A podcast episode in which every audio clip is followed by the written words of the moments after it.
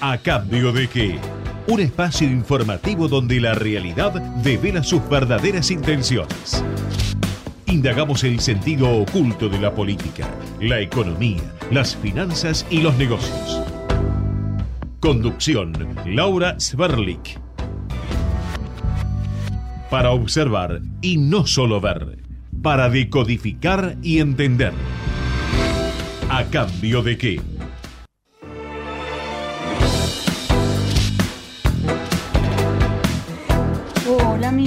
Qué gusto saludarlos. Muy buenas noches para todos. Bienvenidos a ¿A Cambio de qué?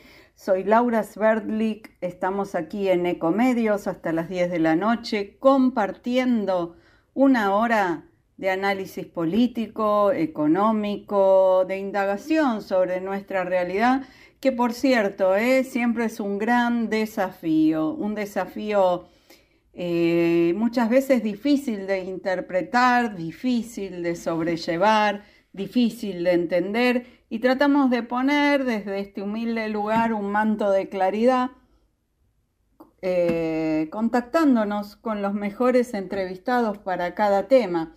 Y este, esta emisión vamos a hablar de política, vamos a analizar la situación en la que nos encontramos en este momento preelectoral, qué pasa con los tres partidos, cómo, cómo ven los especialistas, los politólogos, las posibilidades de cada candidato. Vamos a hablar también de economía y particularmente del tema inflación. Vamos a hablar de inseguridad con un experto en inseguridad porque como todos ustedes saben, el gobierno porteño confirmó que uno de los detenidos es el asesino del ingeniero Mariano Barbieri. De hecho, se encontraron muestras de sangre en su bufanda.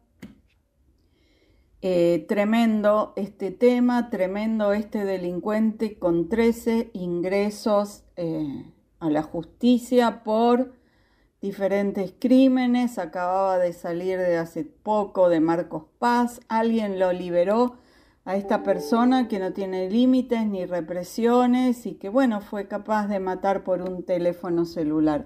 Vamos a hablar de este tema, vamos a hablar del mercado negro de los celulares, em, que es algo que debe ser cortado, debe ser erradicado, porque es la causa de muchos delitos, es la causa de la muerte de Morena hace un mes, la causa de la muerte del ingeniero Barbieri, bueno, este, la verdad, eh, creo que las telefónicas tienen que tomar un, papel eh, importante en esto y teléfono robado, teléfono que no sirve más, que queda desactivado.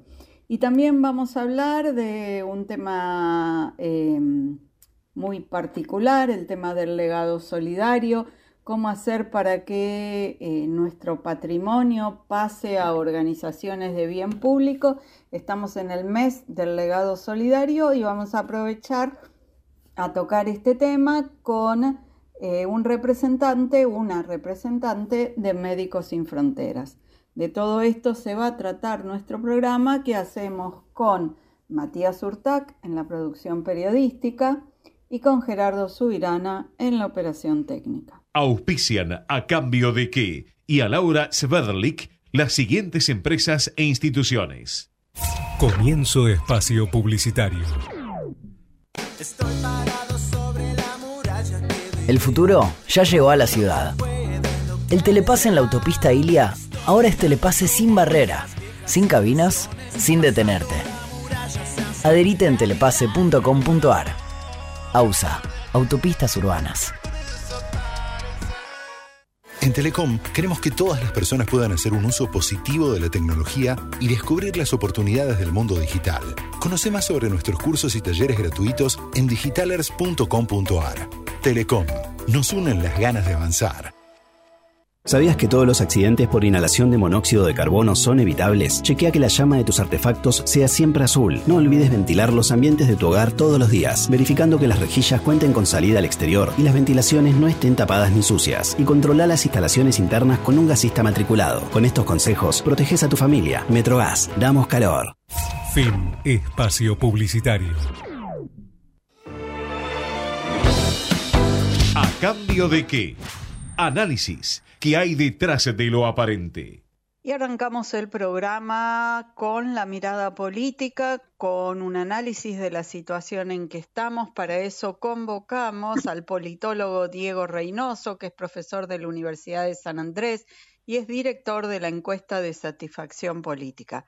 ¿Qué tal, Diego? Gracias por atendernos. Un gusto tenerte aquí en el programa. ¿Cómo estás? Muy bien, bien. Por suerte, acá este, trabajando un poco. Bueno, bueno, estos son tiempos especiales, ¿no? dedicados a los politólogos en parte, que además son ciudadanos. la adrenalina de las elecciones. Claro, claro, claro. Bueno, les aumenta a ustedes la adrenalina, este, los estimula a, un análisis permanente, imagino esto. Sí, y también padecemos como todos los ciudadanos este, la incertidumbre asociada al contexto, ¿no? Bueno, y, en este panorama que estamos transitando todos los argentinos, ¿vos ves un escenario muy parejo entre los tres candidatos que quedaron mejor posicionados? ¿Ves que alguno se esté despegando del resto hacia arriba o hacia abajo? ¿Cómo, cómo lees la situación? Bueno, yo lo que veo es que hay una lectura que confunde un poco, que es la lectura de que hay tres espacios de tres tercios, ¿no? Eh, esa es una lectura. Para mí esa lectura es, este, eh, conceptualmente o descriptivamente acertada, es políticamente incorrecta. Lo que vos tenés políticamente es un candidato con 30 puntos, otro con 21 y una con 17. Vos tenés a Milei con 30, Massa con 21 y Patricia Bullrich con 17. Todo lo demás son votos que están en disputa. Eh, ahí los primeros resultados de las encuestas que nosotros estamos teniendo es que, bueno, Javier Milei empieza a fidelizar un poco más de votos. Eh, después Sergio Massa eh, capitaliza casi en su totalidad a los votantes de Grabois y Patricia Burri está teniendo dificultad para capitalizar los votos de Sergio Massa. Ajá. Capitaliza, o sea, logra mantener o fidelizar una porción importante de esos votos, pero muchos votantes de Sergio Massa se terminan yendo hacia las otras alternativas. ¿De, Sergio Massa o de Larreta? Perdón, Larreta, Horacio Rodríguez Larreta se están yendo a, a Schiaretti, a Milei, al mismísimo Massa, ¿no? Ajá.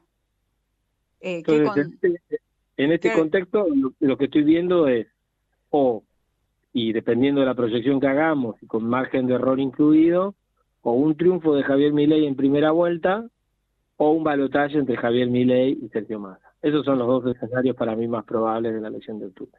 Ajá.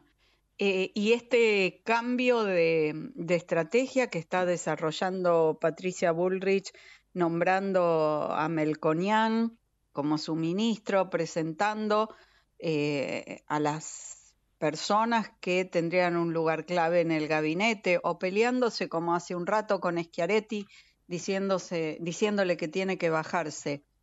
Em, no le suman votos, no la posicionan más visible a su candidatura. Me parece que todas estas estrategias eh, son el síntoma de que su candidatura no está este, funcionando, que se está contrayendo. Entonces tuvo que anticipar movimientos. Nombrar a un futuro ministro de Economía, alguien que nadie hace eso hasta después de, ganar la elección, digamos. Eh, a incluso a avanzar un poco más, empezar a nombrar a diferentes referentes por cada área para tener a diferentes referentes como interlocutores o voceros en diferentes asuntos, los va a sacar a la cancha a todos, porque claramente eh, ella como candidata no lo está logrando ser solvente en, en cuanto a su capacidad de responder o de discutir o de debatir en los diferentes frentes. ¿no? De hecho, las últimas intervenciones de Patricia me parece que dejaron una, como un problema de, de, encuadre expresivo fuerte, ¿no? de conceptualización fuerte. Por lo cual me parece que, todas estas decisiones ¿no? del armado del armado del, entre comillas, gabinete de transición o estas especialistas o voceros en cada área diferente, responde más a un intento de, bueno, poner en valor la candidatura de Patricia que no, no termina de arrancar, ¿no?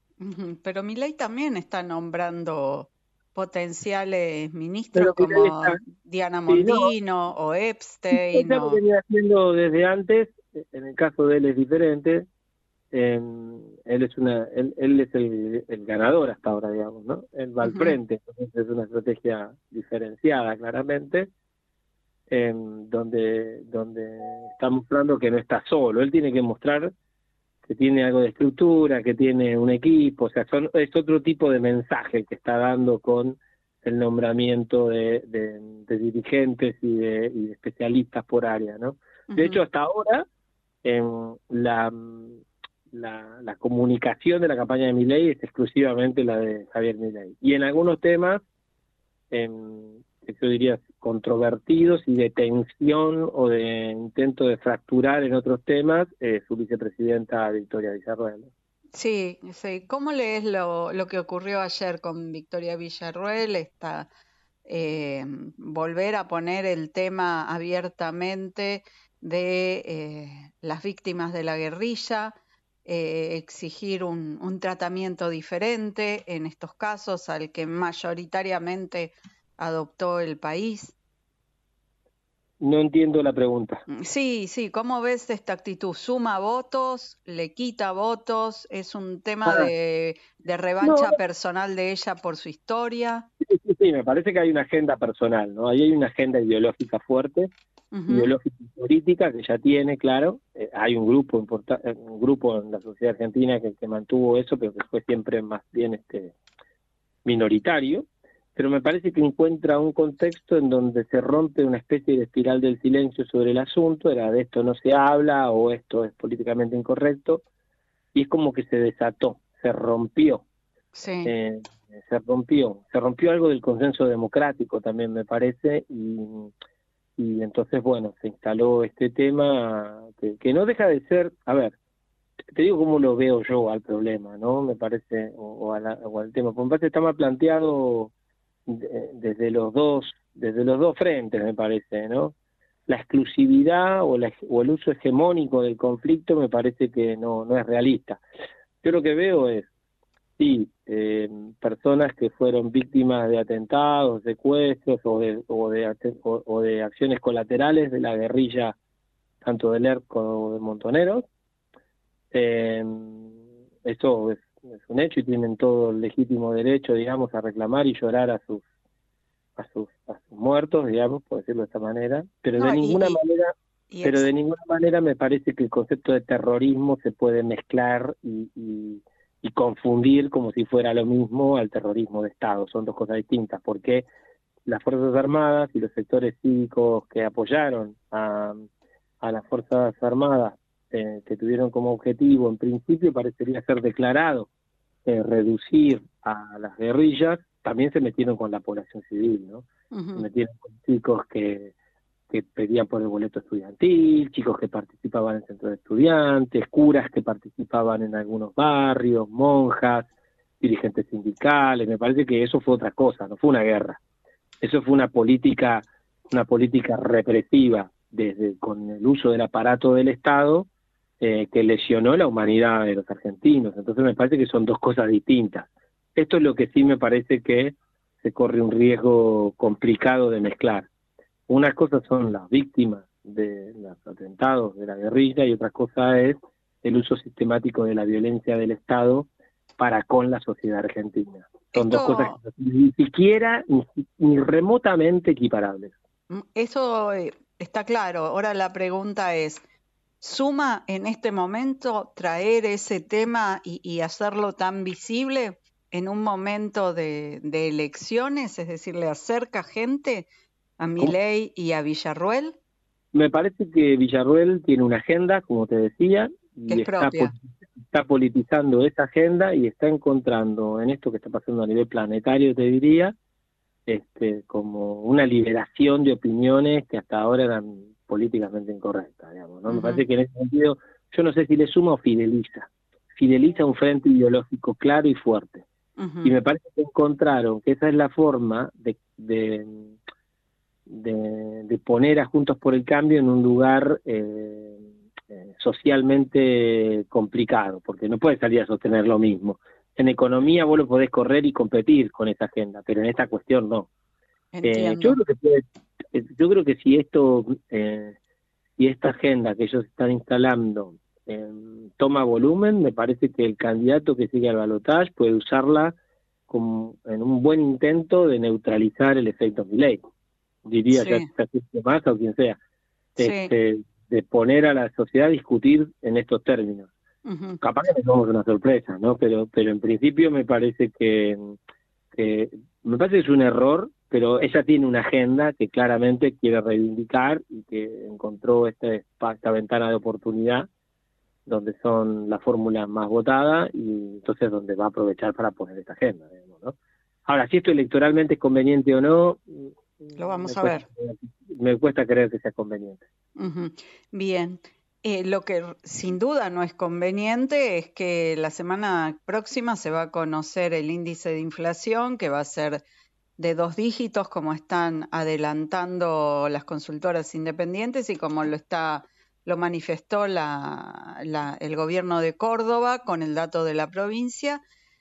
Y ese dato es este, muy, muy duro es, eh, para el oficialismo, para la candidatura de masa.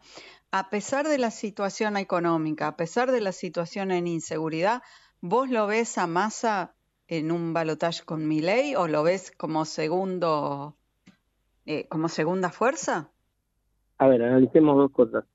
Eh, si al gobierno se lo vota, no se lo va a votar por su desempeño. Eso está más que esos 21 puntos que tuvo Sergio Massa, esos 6 puntos que tuvo Grabois, 27 puntos, no, no están asociados con el desempeño del gobierno. Eh, de la misma manera que el, el 41% que votó a Mauricio Macri en la primera vuelta del año 2019 tampoco lo votó por su desempeño, digamos, ¿no? Me parece que hay un voto identitario, hay un voto lo que se llama de identificación partidista, ¿no? Hay un partidismo fuerte que merma con a ver, cuando los partidos en el gobierno tienen malos desempeños, erosionan la identificación de la gente con su partido. Eh, peronismo tiene un partido con un alto nivel de identificación, o un movimiento con un alto nivel de identificación partidaria, eh, que se desgastó por la gestión. Estamos hablando de 27 puntos, un partido que históricamente eh, llegó a tener 54 puntos, digamos, ¿no? Entonces, este, me parece que la gestión los desgastó, el desempeño los desgastó. Entonces, ciento, no sé, vamos a terminar en, si hay balotaje en noviembre, 150 de inflación anual, no, claramente que con esos números es difícil que te voten porque sos un buen ministro de Economía, digamos, ¿no? Eh, pero lo que creo es que va a tener que apelar a la identificación partidista del, del, digamos, de los votantes del movimiento peronista y además tratar de encontrar un tema que no sea la economía, que bien puede ser el tema este de derechos humanos, para diferenciarse con mi ley y poner a la sociedad a elegir en, en, otro issue, ¿no? En otros temas, en otros, en otras cuestiones, no en la cuestión económica, claramente. Eh, eso por un lado, ¿no? Entonces, eh, ahora, eh, lo veo en un balotaje y bueno, va a depender muchísimo de cómo se fragmente el voto entre Milley y Bullrich. Un problema matemático, si se quiere. porque el peronismo tiene lo que tiene y no tiene mucho más. Y si Javier Milei cruza el 40% de los votos, bueno, es casi ya el ganador en primera vuelta. Así que va a depender, no depende tanto de lo que haga Massa como de lo que pasa entre los votantes de Milei y Patricia Bullrich, que comparten muchos votantes y se pueden canibalizar entre ellos, ¿no? Bien, bueno, no nos queda más que esperar y seguir muy de cerca cómo va evolucionando todo esto. Así que Diego Reynoso, profesor de la Universidad de San Andrés, muchísimas gracias por habernos ayudado a interpretar esta difícil realidad. Bueno, te agradezco mucho, Laura, y les mando un cariño grande a todos. Gracias, hasta la próxima. Adiós. ¿A cambio de qué? Economía, desentrañando el impacto de las decisiones. Seguimos aquí en A cambio de qué. Vamos ahora al terreno económico. Bueno, vamos a hablar de inflación eh, un tema álgido, un tema que nos preocupa mucho a todos, un tema que nos está consumiendo. Eh, esta es la inflación más alta mensual, la que estamos esperando, la que estamos esperando el dato oficial de agosto que se va a conocer el 13 de septiembre, se prevé que sea la inflación más alta desde 1991, desde marzo de 1991. Tremendo, ¿no? Ese es el mes previo al arranque del plan de convertibilidad.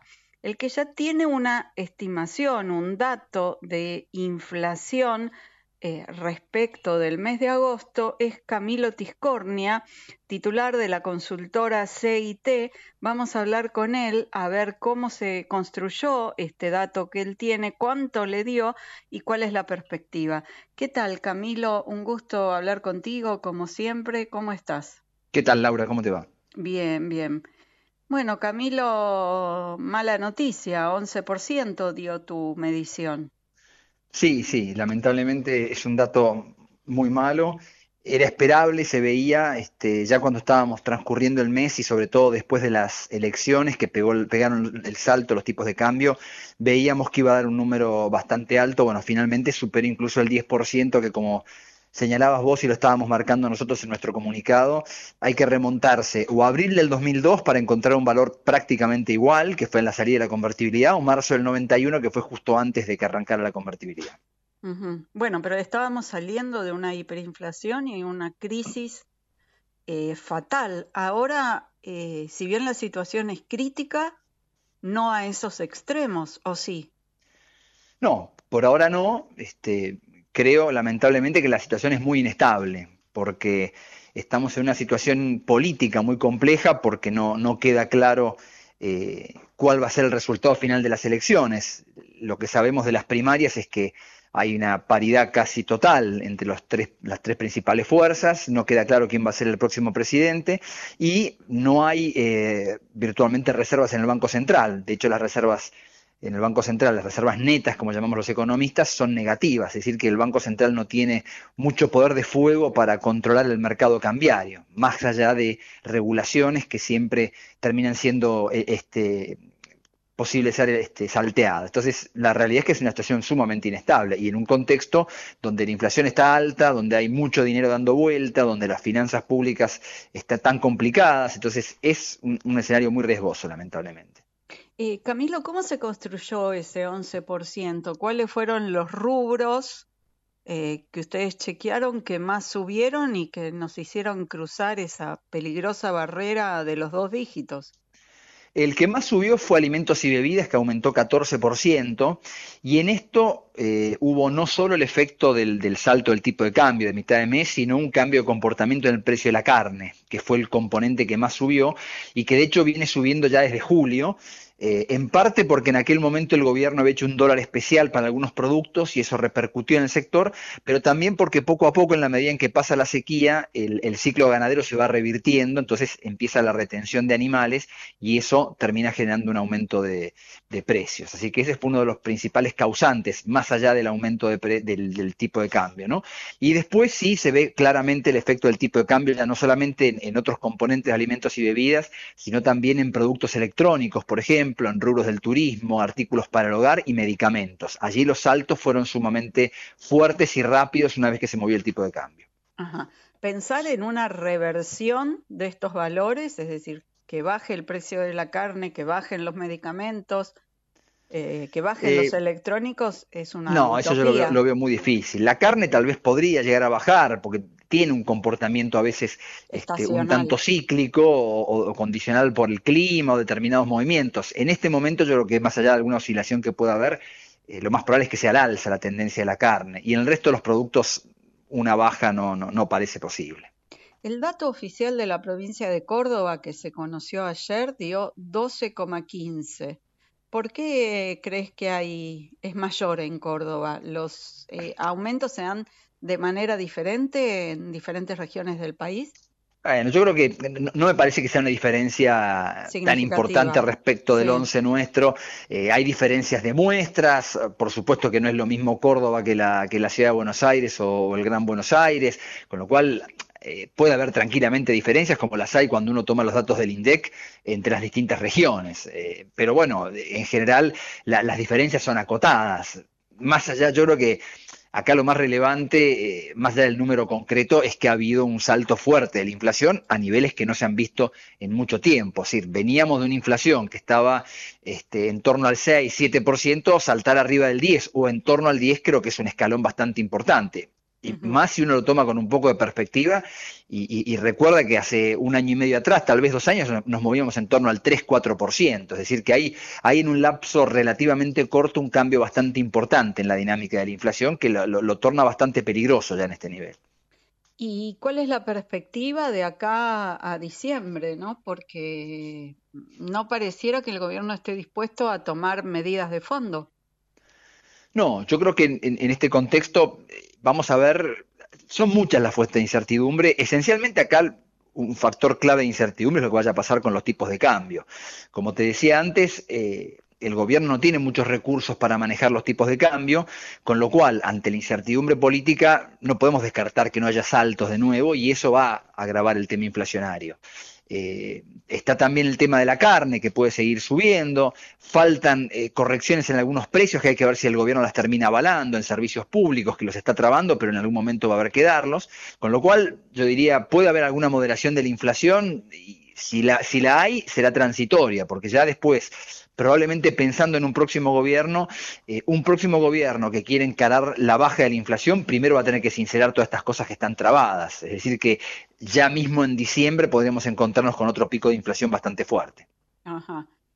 Y, bueno, suponiendo que, suponiendo no, el gobierno va a cambiar el día de diciembre, eh, podrá ser del mismo signo político o de la oposición, alguno de, de los dos eh, partidos que están mejor posicionados.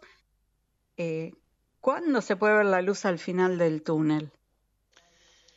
Bueno, eh, yo creo que, como te decía antes, para, para lograr resultados buenos, pienso en materia de inflación, primero va a haber que pasar un primer momento bastante turbulento de, de, corrección y sinceramiento de varios precios, con lo cual es muy probable que el arranque del año que viene también sea muy complicado, pero si las cosas se dan bien, hay que saber que contamos con algo a favor, que es que si la sequía queda atrás, la, producción agropecuaria se podría recuperar y esto permitiría mejorar el flujo de dólares al país, que realmente este año estuvo muy castigado por la sequía y en, buena medida los problemas que tenemos están causados porque han entrado mucho menos dólares. Lo que pasa es que fueron, digamos, el, último empujón a una situación que era absolutamente endeble. Entonces, que el año que viene se pueda recuperar la cosecha, me parece que es un tema sumamente importante y positivo que puede aportar y mucho para que el año que viene en algún momento haya una mejora. Pero creo que va, va a arrancar el año con bastante turbulencia si un gobierno viene y quiere eh, corregir estas cosas que estábamos hablando antes. La liquidación de la cosecha comienza, corregime si no es así, a fin de marzo. Sí, en realidad empieza la cosecha de trigo a fin de año, fin de ahora. En noviembre, diciembre debería empezar la, la, cosecha de trigo, que va a ser mejor, no va a ser mala, el año pasado no fue mala tampoco porque no le afectó tanto la sequía, pero no va a ser mala, o sea que debería haber ya una mejora de tipo estacional respecto del momento en el que estamos. Lo que pasa es que eh, hasta que no haya un sinceramiento del tipo de cambio, no va a haber una buena liquidación, porque lógicamente nadie va a querer liquidar eh, granos si hay una expectativa de que el tipo de cambio salte en algún momento. Por eso es que es muy probable que veamos una rápida corrección con un nuevo gobierno, justamente para tratar de que aparezcan los dólares de la cosecha eh, de trigo. Y después aparecerá la cosecha de maíz, que ahí dependerá un poco de los rendimientos del clima, y después allí en marzo, abril también soja. Es así. Eh, ¿Y vos crees que hasta el 10 de diciembre, hasta el momento del cambio de gobierno, se va a poder mantener el actual valor del dólar? Me refiero al dólar. Nadie lo puede asegurar. No, no eso no se puede asegurar, lamentablemente hasta octubre no, lo aseguraría el gobierno, por lo menos El gobierno quiere hacer eso, pero la realidad es que eh, no cuenta con muchos recursos, como te decía antes. Eh, lo, que cuenta es con controles a las importaciones, ahora están tratando de reeditar algún tipo de dólar incluso un poco más alto para los que tienen, los que tienen soja. Pero bueno, eh, son incentivos chicos en, un contexto en donde hay muchísima incertidumbre. Entonces, la realidad es que no, no se puede dar por sentado nada realmente en este aspecto. Bueno, entonces, resumiendo, eh, la, la perspectiva es de turbulencia, de inflación alta por varios meses más. Yo creo que sí, Sí, sí. Este, yo creo que si se logra alguna moderación de la inflación es transitoria porque el gobierno quiera tratar de llegar a las elecciones eh, lo mejor parado posible, es decir, a base de controles, acuerdos, este tipo de cosas que ya hemos visto tantas veces, que de golpe pueden en el cortísimo plazo, yo creo que cada vez menos, aportar algo, pero bueno, arrancando con una inflación que está en el 11%, digamos, no, creo que podamos bajar demasiado. Y después, como te decía antes, me parece que el, entre diciembre y el arranque del año que viene vamos a ver mucha inflación también de vuelta. Eh, el número de agosto ya predispone que septiembre va a ser complejo también, dos dígitos. Y sí, porque, porque el tema es que el, aumento fuerte de precios se, dio en la segunda parte del mes, porque fue ahí cuando saltaron los tipos de cambio. Entonces, es como que el efecto de la devaluación se va a ver repartido eh, en los números de agosto y de septiembre. Bueno, habrá que apechugar un poco más y sacar el espíritu, ¿no? Para pasar este tiempo. Esperemos que sea para mejor. Lo, importante es. que, que, haya, yo creo que hay. veo, lo veo más en la oposición que en el gobierno, creo yo. las propuestas del gobierno son bastante desconocidas, pero bueno, si uno tiene que apostar por lo que ha sido el pasado, el futuro no sería bueno, pero creo que en la oposición hay diagnósticos más certeros de cómo encarar eh, los problemas. Lo que pasa es que las correcciones son siempre difíciles. Ese es el problema. ¿no? Muchas gracias, Camilo Tiscornia, por haber hablado con nosotros. ¿eh? No, por favor, hasta luego. Hasta la próxima, adiós. Ecomedios.com AM1220. Estamos con vos. Estamos en vos.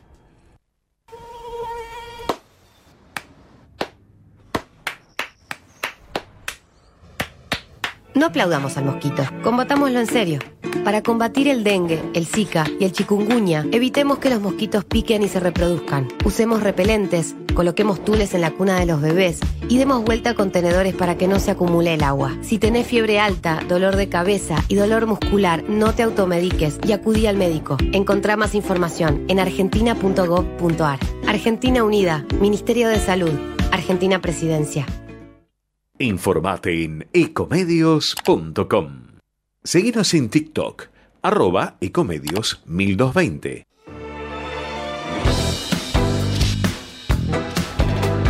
¿A cambio de qué? Opinión.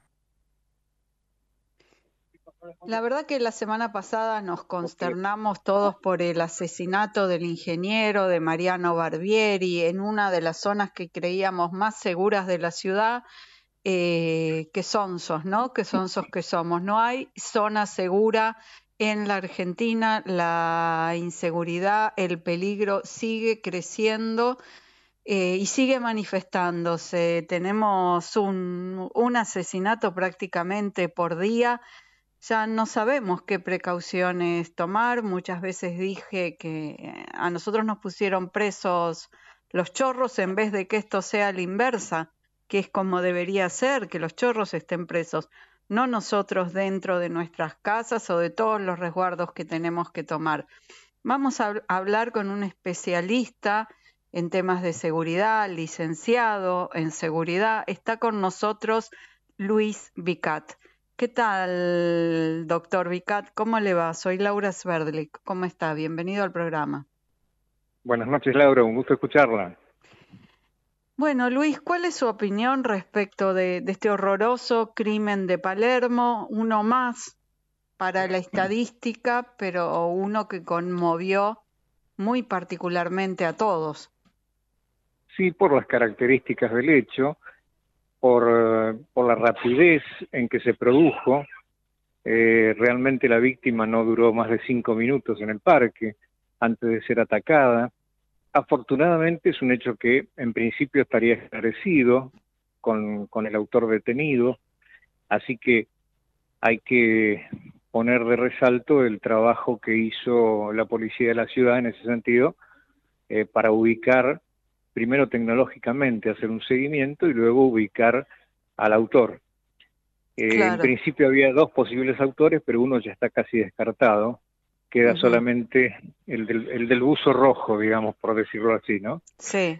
Así que, eh, pero eh, esto se enmarca en la ola de violencia que nos ha tocado sufrir y que sigue aumentando exponencialmente con, con toda la preocupación y los cambios de costumbre que inclusive traen, ¿no? Porque eh, hay víctimas directas de la inseguridad, como el caso del ingeniero, y víctimas indirectas son aquellos comercios que... Ah. Sí, sí, por ejemplo, eh, el padre. De pronto el padre tiene un infarto, supongamos, dentro de tres meses, producto de todo el pelo. Esas, esas víctimas silentes no figuran en ninguna estadística. Y mm. por otra parte, el cambio de costumbres trae un perjuicio económico muy importante que a su vez conlleva quebrantos y, esto también trae víctimas que tampoco figuran en ninguna estadística, lamentablemente. Ahora, esta persona, este malviviente, Isaías José Suárez, de 29 años, tenía un prontuario muy frondoso. Es decir, ¿por qué este tipo estaba suelto? O sea, ¿qué juez, ¿qué juez lo liberó porque además estuvo hasta hace poco en Marcos Paz. Sí, es una buena pregunta. Tenía un prontuario de menor inclusive, tenía más de 13 ingresos eh, y causas este, por robos, robos en, domicilios, en traveras, en fin. Y eh, cuando se produjo el hecho, yo me acuerdo que me preguntaron, yo dije, eh, creo que es un asaltante solitario, uno de los predadores típicos de los parques a la noche, y además el puntazo es tumbero, ¿no? Es decir, evidentemente él ya tenía varios años de devoto y allí el, el fracaso tumbero es toda una institución, o sea que es un golpe directo al plexo solar que interesó una aurícula a la derecha y el pericardio, y bueno, cuando el pericardio se llena de sangre, eh, no permite que el corazón siga bombeando, ¿no? Claro, claro, claro.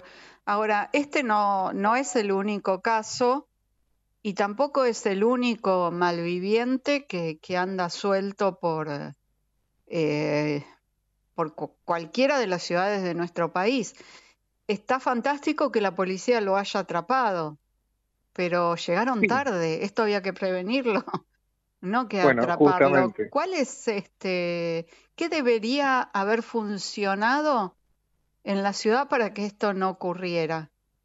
Bueno, lo primero que debería haber funcionado y no funcionó es el hecho de eh, reducir la autoridad del Estado y perder territorio, sobre todo en zonas públicas, ¿no?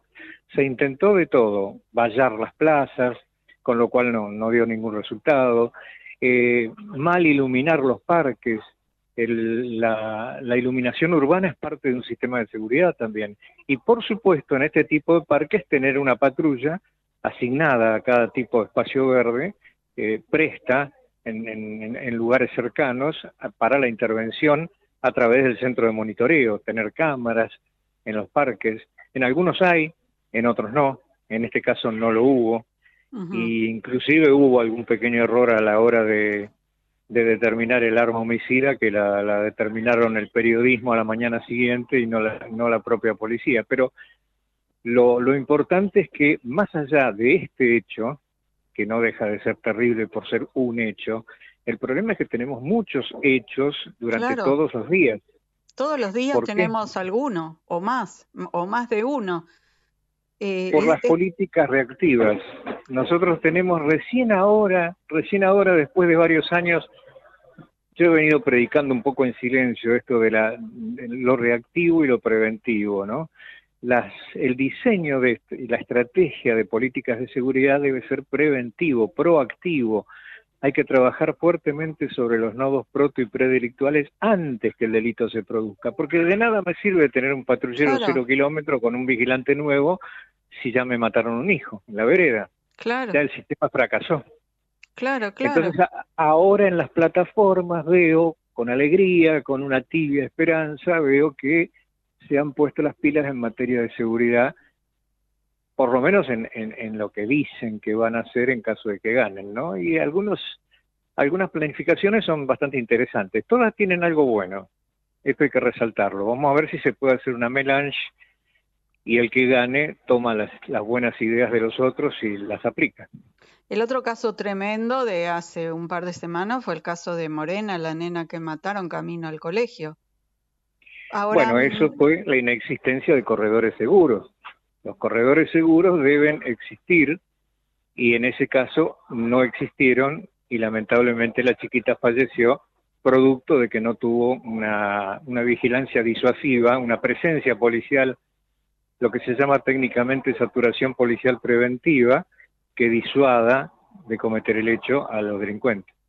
Luis, ahora, si, si estos delincuentes matan por un celular, ¿no es más fácil ir a cortar la cadena de comercialización de celulares si todos sabemos cuáles son las galerías a donde se van a comprar celulares robados, celulares este, modificados?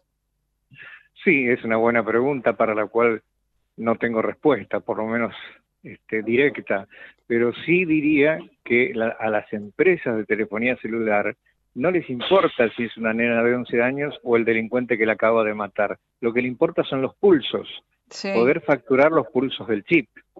Entonces, mientras sigamos con eso, mientras eh, el bloqueo de los celulares no sea efectivo con el email, eh, las bandas negativas no se, no, no se agranden, se tarde, eh, vamos a tener el mismo problema. El tema de los celulares va a seguir siendo un objeto de deseo, sobre todo ahora teniendo en cuenta que hay celulares de, de 500 mil pesos, ¿no? Sí, sí, celulares de 500 mil pesos y además que con el celular se puede acceder a las cuentas bancarias. Entonces, a ver, si tenemos una estructura para seguir el lavado de dinero, tenemos una AFI, tenemos un GAFI, somos miembros del GAFI, que es el este organismo internacional de lavado de dinero. O sea, esto es lavado de celulares. Y, eso está motorizando. A la nena la mataron por un celular, al ingeniero por un celular. El otro día a mi amiga en el subte le robaron un celular. Es decir, el celular es algo que tiene un mercado, se ve sumamente demandante y sumamente ágil cortando eso, cuando se intervinieron los desarmaderos, creo que fue en la época de Felipe Solá, eh, corríjame usted, se terminó el, robo de autopartes en, buena proporción. Ahora hay que hacer lo mismo con los celulares, claro, después se, abandonó esa política, como todo acá. Por un tiempo, porque los, los desarmaderos mutaron y de ser grandes desarmaderos fácilmente ubicables, inclusive había desarmaderos que se ubicaban por, por modo aéreo, eh, había un desarmadero que era más grande que un, pueblo en el interior de la provincia de Buenos Aires, eh, o sea que obviamente la policía no lo podía desconocer, porque era más grande que el pueblo el, desarmadero. Eh, luego se, miniaturizaron, por decirlo así. Entonces, en los fondos de muchas casas en el conurbano bonaerense, hay desarmaderos clandestinos. Esto, esto fue el mismo error que se cometió en Colombia con la droga. Había grandes, cuatro grandes cárteles. Vino la DEA, ayudó, eliminó los cuatro grandes cárteles y hoy tenemos centenares de microcárteles y BACRIM, que son las bandas criminales. Con lo cual el panorama se complejizó porque ha hecho una suerte de metástasis, ¿no? Sí, sí, sí. ¿Y, y con los celulares es lo mismo? Eh, ¿Son pequeñas este, estructuras difíciles de ubicar? Son, son pequeñas, algunas son históricas, ¿eh? en la ciudad de Buenos Aires, la, la avenida Puerredón. Claro, y... Puerredón y Corrientes, ahí donde están todas las galerías. Hay cincuenta y pico de locales allí, pero de todas maneras hay un montón. Y las redes tienen mucho que ver en la comercialización. Claro, hay cierto se ofrecen tipo de plataforma. Por, claro, se ofrecen por, por Facebook, digámoslo, y, y por Instagram. y, por, Marketplace. Sí, sí, el Marketplace de Facebook. Em, Exacto, esa es una plataforma que tiene muchísimos riesgos, hay que tener muchísimo cuidado con eso, tanto para vender como para comprar, tomar recaudos, porque mucha gente ya ha tenido serios problemas e inclusive alguna que otra muerte se ha producido en instancias de, de ir a comprar algo llevando el dinero, ¿no? Ir a comprar autos, sobre todo, o motos. Eh, Luis, la última. Sí. Eh, para elevarnos, para salir del laberinto por arriba, del tema celulares, las telefónicas no pueden estar obligadas a tomar la decisión de eh, celular que se roba, celular que se tira a la basura, que no se puede vender que no se reinserta? Deberían, debería, debería y sería una muy buena medida esta, porque también los celulares no solamente se utilizan para eh, refurbiciarlos, sino como material hoy, que el dólar está muy caro, como material de, como las autopartes, pero autopartes de celulares directamente, ¿no? Pequeñas piezas de repuesto que tienen mucho que ver porque tienen silicio, tienen una serie de cuestiones que hoy por hoy, si tenemos que comprar el repuesto es caro, entonces muchas veces cuando compramos un celular eh, de alguna manera reacondicionado, estamos comprando lo mismo que en Warner, eh, de pronto algún, ¿Algún autoparte? Algún, algún repuesto, alguna autoparte que no, no tenemos muy claro de dónde viene, ¿no? Bueno, pero la pregunta es, a mí me roban el celular, yo, yo lo doy de baja en la telefónica, que ese aparato no pueda ser reactivado, no, no pueda ser reutilizado. Tecnológicamente es posible, tecnológicamente, que va a ser utilizado como, como pieza, la carcasa, la pantalla, el teclado, pero no más.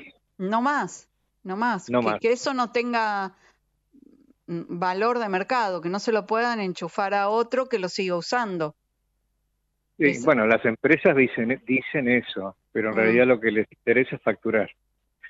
Sea eh, Frankenstein o sea la Bella Durmiente, el problema son los pulsos. Muchas gracias, Luis Vicat. Siempre un gusto hablar con usted. Un gusto, hasta siempre. Hasta la próxima.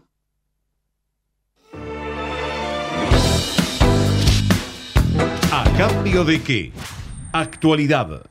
Y ya terminando el programa, vamos a cambiar el eje de la información, vamos a hablar de solidaridad, de compromiso, de responsabilidad social. Está con nosotros Mariana Paor, que es responsable de colaboraciones estratégicas de Médicos Sin Fronteras. Pero ¿por qué está con nosotros? Porque este mes se celebra el mes del legado solidario, específicamente el 13 de septiembre es el Día Internacional del Legado Solidario. Vamos a ver con Mariana Paor de qué se trata esto del legado solidario y de qué manera participa de esta movida, de esta propuesta, la ONG Médicos Sin Fronteras. ¿Qué tal, Mariana? Un gusto tenerte aquí en el programa. Soy Laura Sverdlik. Bienvenida. ¿Cómo estás? Hola, Laura. Gracias por la bienvenida y, bueno, un saludo a quienes estén escuchando también. Gracias por darnos este espacio. No, al contrario, gracias por atendernos, Mariana. Y, bueno, contanos en qué consiste esto del legado solidario, qué es, de qué manera puede participar la gente.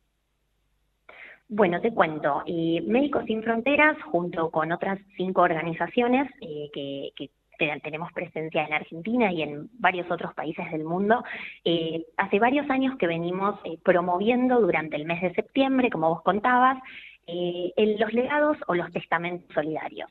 El objetivo de la campaña es que demos visibilidad y podamos informar a la gente sobre que existe la posibilidad de hacer un testamento, dejar una herencia completa o en parte a una entidad eh, sin fines de lucro, a una causa que puede ser humanitaria, eh, como la de Médicos Sin Fronteras, o la causa que la persona sienta más cercana a sus principios, a sus valores es una forma de que eh, los bienes y lo que uno posee cuando uno ya no esté, eh, también generen solidaridad, ¿no? Que la solidaridad, solidaridad nos trascienda. Ajá. Mariana, ¿y esto lo puede realizar cualquier persona o cualquier persona que no tenga herederos? Bueno, los testamentos solidarios eh, los puede realizar cualquier persona, como cualquier tipo de testamento, con el, debido asesoramiento de un abogado, de un escribano, de un profesional legal. Eh, van a poder donar bienes muebles o bienes inmuebles, un departamento, una casa, un vehículo, joyas, eh, cualquier tipo de bienes que la persona posea, tenga o no tenga herederos.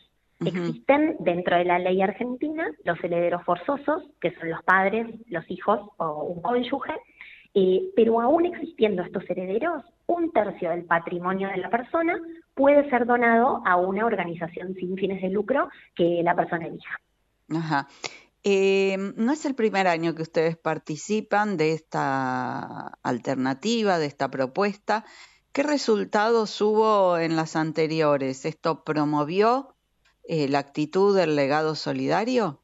¿Es común en Argentina que, que haya legados solidarios? Porque uno ve que en Estados Unidos, por ejemplo, uno ingresa a un museo y te dice, esta sala fue donada por la familia tal, estos cuadros pasaron al patrimonio del museo por donación de los hijos de el matrimonio tal y tal. Esto no es tan frecuente en Argentina.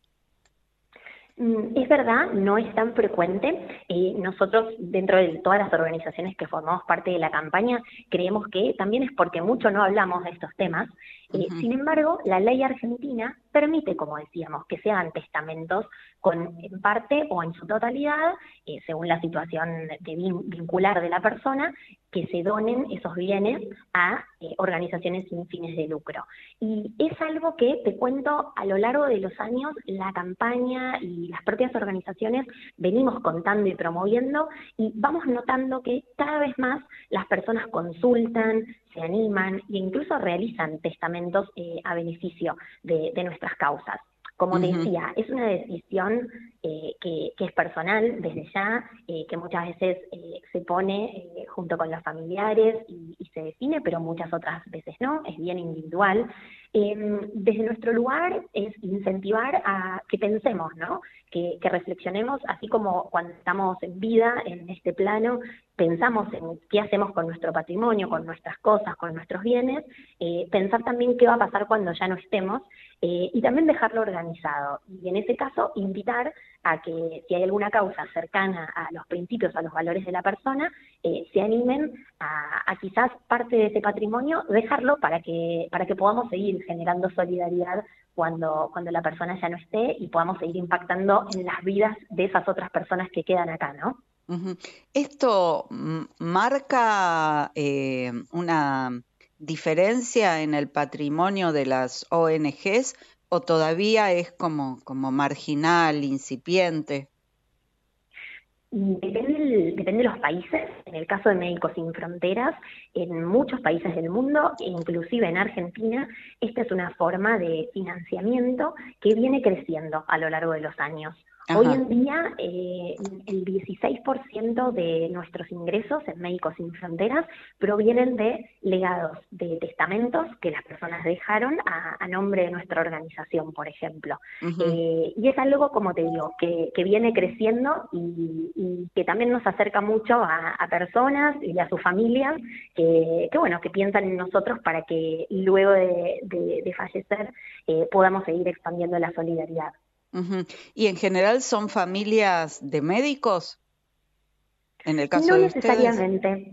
¿Sabes que no? No necesariamente. Sí son personas que comparten nuestros valores de independencia, de neutralidad, de humanidad, em, que, que entienden que la salud es un derecho y que creen que que deciden poner su granito de arena, en este caso en un formato de, herencia, para que luego ese dinero pueda ser transformado en vacunas, en insumos médicos, en el traslado de médicos, de anestesistas, de cirujanos, de psicólogos a las grandes crisis que hay, por ejemplo, en, en, el mundo, que es donde actúan eh, nuestros equipos de, Médicos Sin Fronteras. Pero no todos eh, son médicos y son personas comunes. También déjame decirme, decirte que no todos tienen mucho patrimonio. Eh, son personas que quizás lo que dejan es una cuenta bancaria donde cobraban su sueldo. los testamentos y los legados solidarios no solo los realizan personas de alto patrimonio o alto poder adquisitivo, ¿no? Cualquiera de nosotros puede, puede hacerlo. Mariana, y ya que lo mencionaste, ¿cuáles son las crisis humanitarias en las que hoy están involucrados eh, contingentes de profesionales argentinos de Médicos Sin Fronteras? Bueno, Médicos Sin Fronteras está presente en las grandes crisis humanitarias del mundo, es decir, eh, situaciones, lugares donde nadie más, ninguna otra organización o un Estado, un gobierno, está pudiendo eh, hacer llegar salud a las poblaciones, a las personas. Eh, te cuento, por ejemplo, el caso de la selva de Darién, eh, que es la selva que existe en la frontera entre Colombia y Panamá, en nuestro continente americano. Es el único lugar donde la panamericana, que conocemos todos, se corta, eh, porque es una selva muy, muy cerrada en el medio de unas montañas. Ese lugar está siendo una zona de alto tránsito de personas migrantes, no solo latinoamericanas, sino también incluso de Medio Oriente o de África. Eh, y en esa zona estamos presentes brindando atención médica primaria de emergencia, eh, porque bueno, es un, es un camino muy, muy duro y las personas llegan con padecimientos de todo tipo. También estamos presentes en Haití, también estamos presentes eh, yendo para otro lado del mapa, en República Centroafricana, en Sudán del Sur, en República Democrática del Congo, con proyectos grandes de, donde hacemos desde cirugías hasta campañas de vacunación contra el sarampión, que se cobran muchísimas vidas cada año. Eh, y por supuesto, en Ucrania, para nombrar un contexto que por ahí es un poco más mediático, bélico, eh, muy duro hoy en día, pero también estamos en Siria desde que empezó la guerra, ya hace tantos años, eh, y seguimos junto a la, población brindando atención médica, incluso en febrero cuando fueron los terremotos, eh, ya estábamos ahí y fuimos de los primeros en, llegar y, asistir a la población, ¿no? Buscar salvar vidas, que ese es nuestro, nuestro objetivo. ¿Cuántos profesionales integran Médicos Sin Fronteras en Argentina? aproximadamente, ¿no? Porque por ahí te agarro medio desprevenida con los números. No, bueno, a ver, a nivel mundial aproximadamente somos 63.000 personas que formamos parte de Médicos Sin Fronteras. Somos una organización grande, sostenemos más de 500 proyectos en todo el mundo. Eh, y eh, argentinos, eh, podría decirte que debemos estar cerca de unos 100, que bueno, hoy en día yo no sé exactamente cuáles están justo ahora trabajando en el terreno, brindando atención médica. Eh, quizás algunos están descansando en su casa, quizás están en un periodo de vacaciones, eh, pero más o menos son 100 los que forman parte del grupo de, a disposición de la organización. Cuando los necesitamos, los llamamos y viajan a donde, a donde sea que sea necesario para, para coordinar los equipos, para asistir y para llevar salud. Bien, entonces volviendo al tema del legado solidario, aquel que estuviera interesado en incluir alguna institución de bien público y sin fines de lucro como Médicos Sin Fronteras o el UNICEF o tantas otras, ¿qué es lo que debería hacer? ¿A dónde debería conectarse? ¿Debería hacer su testimonio y avisarle a la institución elegida? Nosotros siempre recomendamos que se asesoren con un profesional legal, puede ser un escribano, puede ser un abogado eh, de confianza, para que el testamento, eh, en la forma de la redacción y en su forma, eh, sea, sea correcto, sea seguro. esto es un acto muy sencillo de realizar, pero por supuesto requiere un asesoramiento legal para que tenga validez. Y eh, para encontrar algo de esta información y también los datos de las organizaciones que participamos de la campaña, pueden entrar a la página web que es legados-del medio solidarios.org. Ahí está toda la información y están los datos de las diferentes organizaciones con sus respectivos eh, datos legales para que, de querer, puedan incluirlos correctamente en el testamento. Muchísimas gracias, Mariana Paor, responsable de colaboraciones estratégicas de Médicos Sin Frontera, por habernos regalado estos valiosos minutos. Muchas gracias. Gracias a vos, Laura, y un saludo a todas las personas que, te escuchan. ¿eh? Gracias por el espacio. Al contrario, hasta la próxima. Adiós. Un abrazo. Auspiciaron a cambio de qué y a Laura Sverlik las siguientes empresas e instituciones. Comienzo espacio publicitario. El futuro ya llegó a la ciudad. El telepase en la autopista Ilia ahora es telepase sin barrera, sin cabinas, sin detenerte. Adherite en telepase.com.ar. AUSA, Autopistas Urbanas. En Telecom queremos que todas las personas puedan hacer un uso positivo de la tecnología y descubrir las oportunidades del mundo digital. Conoce más sobre nuestros cursos y talleres gratuitos en digitalers.com.ar. Telecom, nos unen las ganas de avanzar. ¿Sabías que todos los accidentes por inhalación de monóxido de carbono son evitables? Chequea que la llama de tus artefactos sea siempre azul. No olvides ventilar los ambientes de tu hogar todos los días, verificando que las rejillas cuenten con salida al exterior y las ventilaciones no estén tapadas ni sucias. Y controla las instalaciones internas con un gasista matriculado. Con estos consejos, proteges a tu familia. Metrogas, damos calor. Fin espacio publicitario. Bien, estamos llegando al final, hablamos de política, hablamos de economía, de inflación, hablamos de inseguridad y hablamos de legado solidario. Y también profundizamos un poco en la acción de Médicos Sin Fronteras, una organización humanitaria presente en diferentes lugares del mundo tratando de atajar crisis humanitarias, bueno, donde hay más de 100 argentinos implicados en estas acciones. Bueno, sumamente interesante este testimonio y por supuesto los demás. Y bueno, no me queda más que despedirme. Quien les habla, Laura Sverdlik, les desea muy, muy buena semana y sigan ustedes aquí en Ecomedios. Nosotros nos reencontramos nuevamente en siete días.